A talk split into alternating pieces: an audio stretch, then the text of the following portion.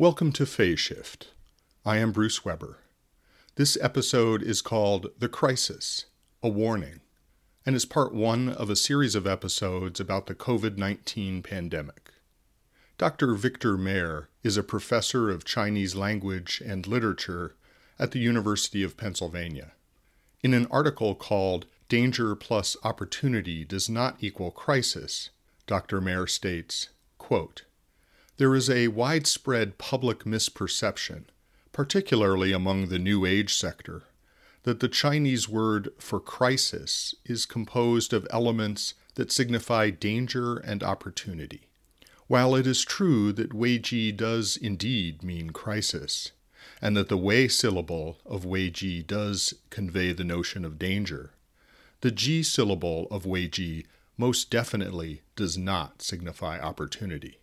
The Ji of Wei Ji, in fact, means something like incipient moment, a crucial point when something begins or changes.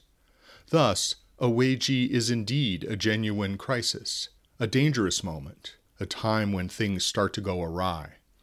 A Wei Ji indicates a perilous situation, when one should be especially wary.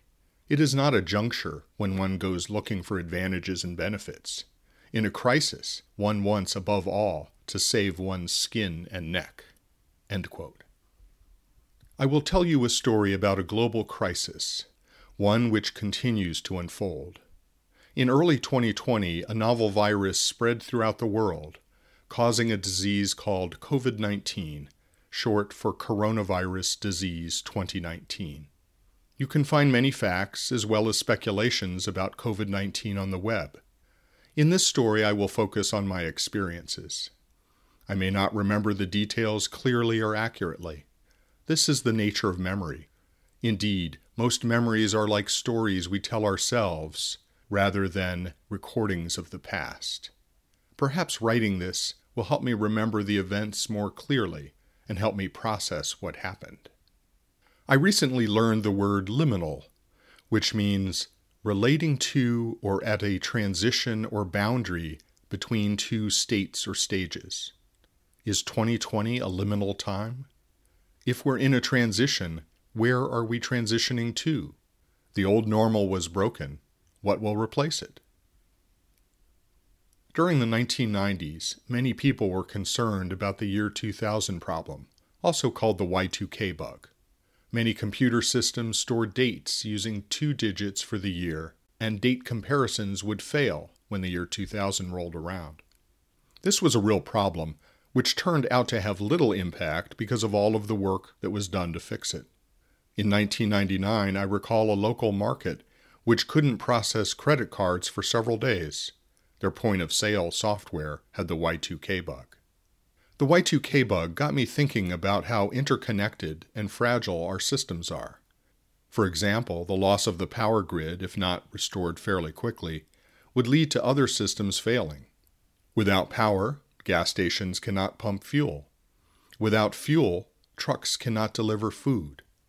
Most of our systems are just in time. Grocery stores have only a few days of food on hand. This inspired me to learn about preparedness. I was never a very thorough prepper, but I learned a fair amount about the topic. Preppers think about potential disasters and their impacts. Planning for a pandemic is nothing new in the preparedness community. I enjoy watching YouTube. I like the videos which Styx Hexenhammer 666 produces. His real name is Tarl Warwick.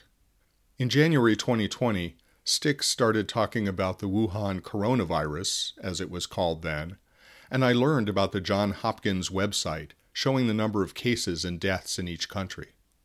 When the virus spread outside the Hubei province, Styx warned that this may become a pandemic. When it began spreading to other countries, Styx warned that people might panic when it reached their city, and that the panic could be worse than the virus itself. Styx introduced me to Dr. John Campbell, a retired nurse and nurse educator.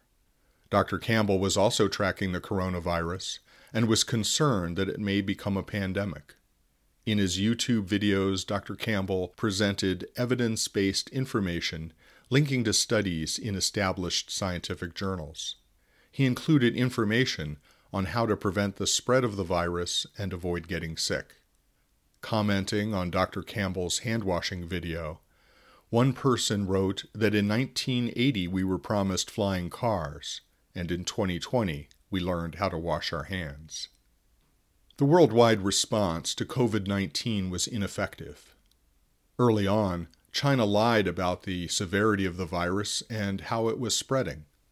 The World Health Organization, WHO, did not declare COVID 19 to be a pandemic until March 11.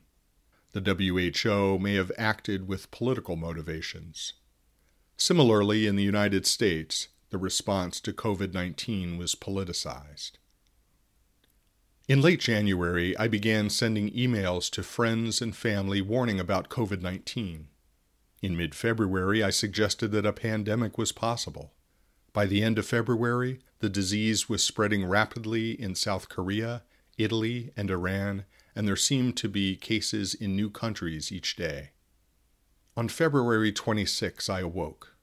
I was the president of Birmingham Unitarian Church, BUC, at the time, and I realized that I had been warning friends and family, but not the BUC Board of Trustees. The board's governance document states, quote, the board will govern with policies that emphasize future rather than past or present vision and proactivity rather than reactivity. I sent an email to the board stating my concerns and encouraging discussion about COVID 19. On March 2, I created risk mitigation documents in our shared workspace. On March 4, I became frustrated with the lack of response from the board. I sent an email saying, quote, It's difficult, but try to think exponentially about this. Things may change at a faster rate than they are changing now. Please see the attached chart showing the number of confirmed COVID 19 cases outside of China. End quote. This stimulated a flurry of discussion, and the board agreed to discuss COVID 19 at a special meeting on March 9. The situation developed rapidly, and on March 14, the church building was closed. We began having worship services online.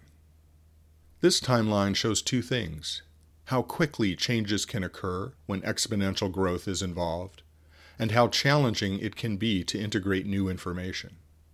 Although I was following the spread of COVID 19 and had studied preparedness, I was late realizing my responsibility to my church.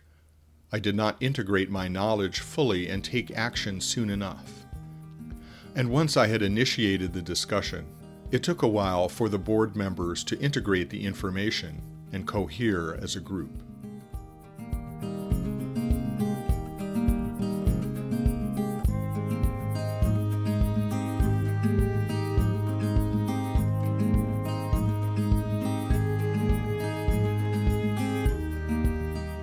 You've been listening to Phase Shift, a podcast about the unusual times we live in and the possibilities for the future. This episode also appears as an article on my website, bruceweber.us. Until next time, be well.